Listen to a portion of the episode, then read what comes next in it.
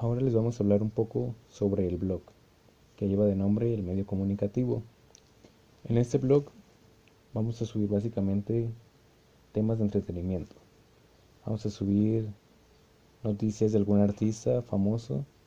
Vamos a subir también nuevas películas que vayan saliendo, nuevos estrenos de videojuegos, básicamente cualquier tipo de entretenimiento. Este blog este es muy bueno ahorita para la cuarentena ya que no podemos salir por el coronavirus. Así que búscanos, estamos como el medio comunicativo, voy a dejarles el link. O tal vez nos está escuchando desde el medio comunicativo, el blog. Otra de las cosas que podemos encontrar en este blog son datos curiosos sobre diversos temas.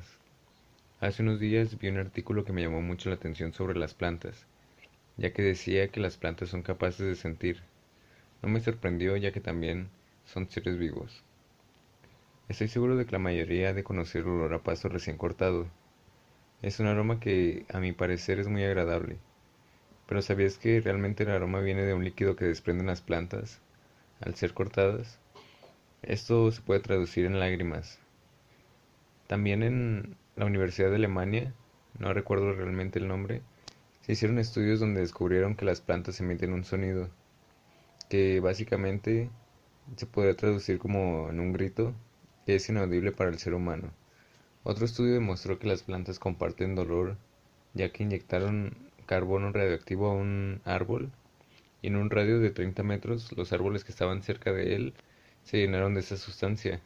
Así que pienso que deberíamos cambiar el hábito de cortar una planta para regalárselo a un ser querido o alguien.